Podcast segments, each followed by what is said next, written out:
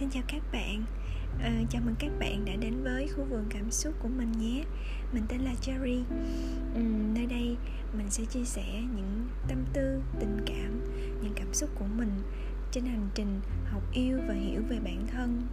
Đó là một hành trình dài với rất nhiều thử thách, nhiều cảm xúc lẫn lộn, vui có, buồn có, cô đơn cũng có.